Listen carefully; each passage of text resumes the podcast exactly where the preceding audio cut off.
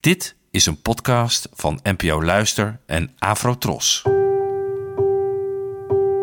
Poëzie vandaag. Met Ellen Dekwits.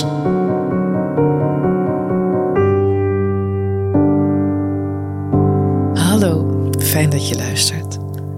Het titelloze gedicht van vandaag werd geschreven door de Vlaamse dichteres Astrid Harens, geboren in 1989.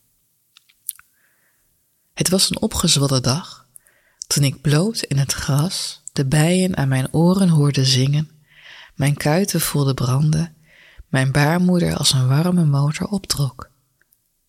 Bijna ben ik zo oud dat alles langzaam keert. Ik onttrek het gewicht van heel West-Vlaanderen, leg het in vette plakken op mijn heupen, geef het leven een kans op een tweede indruk, beeld me in dat jij hier toch zou zijn, zodat dan bezitten heten. Ik zou me naast je neerleggen, als een trage reportage naar je kijken, je zo steeds proberen te behoeden voor de zon die uitgeput schijnt. Mijn kleintje zou je aaien, niets anders durven dan mijn vingers verstrengelen en bidden. Laat ons terug gras worden, terug steen, terug kluiten op een aardappelveld. Dit gedicht beschrijft voor mij een kantelpunt in het leven van de hoofdpersoon. Ze ligt bloot in het gras, de bijtjes zoemen, haar baarmoeder ronkt, er zijn allemaal beelden van voorjaar en vruchtbaarheid. En dan is er die ene regel. Bijna ben ik zo oud dat alles keert. Voor mij gaat dat over het op de helft zijn van je bestaan.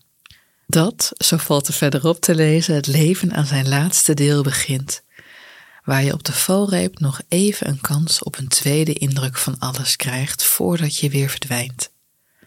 Er is dan hopelijk een ander die bekeken wordt als een, zo staat er zo mooi geschreven, een trage reportage. En dan is er het slot, waarin de dood zijn opwachting maakt en de twee geliefden weer terugkeren naar de aarde.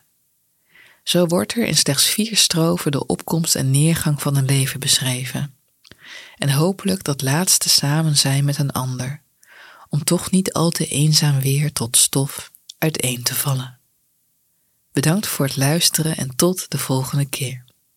Afro Tros, de omroep voor ons.